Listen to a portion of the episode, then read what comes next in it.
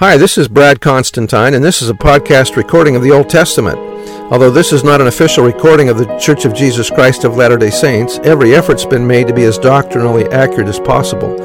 I'll be using for the text the Joseph Smith translation of the Old Testament, along with many commentaries from general authorities of the Church, BYU professors, Bible scholars, and others. This format will be very detailed, and so if you want a deep analysis of the Old Testament, you come to the right place. Thanks for your attendance. Hi there, welcome back. This will be for Ezekiel chapter 48, and this will wrap up Ezekiel for us. Uh, portions of the land for the tribes are named. Gates of the city bear the names of the tribes. The name of the city shall be The Lord is there. And so uh, this is, I'm not going to read the whole thing again because this is a lot of details, but uh, I'll read some of it here. Uh, verse 1 Now these are the names of the tribes from the north end to the, to the coast of the way of Hethlon, as one goeth to Hamath Hazar the border of Damascus northward to the coast of Hamath, and these are the and for these are his sides east and west, a portion for Dan, and by the border of Dan for the east side and to the west side a portion for Asher. So Dan is in the in the usually in the northernmost part of Israel.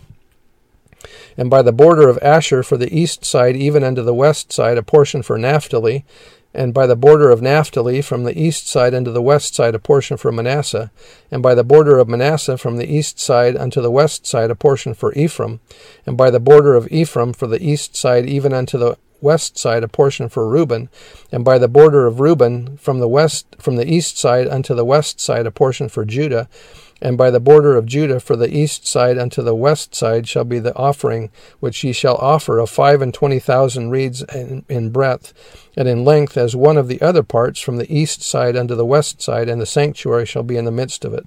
So that's kind of a description there of the land uh, that each tribe is going to be getting um, their portion. Um, and then down to verse 23, then it goes on again. And for the rest of the tribes from the east, uh, Benjamin shall have a portion uh, Simeon, Issachar, Zebulun, Gad, and uh, and so on. So that's uh, talking there about what, what each tribe is going to get. I'm going to read the last uh, verse. It was round about 18,000 measures, and the name of the city from that day shall be called Holy, for the Lord shall be there. So that's talking about the city of Jerusalem, uh, that it will be a holy city once again. So that's all I'm going to read today for chapter 48, and we'll see you next time.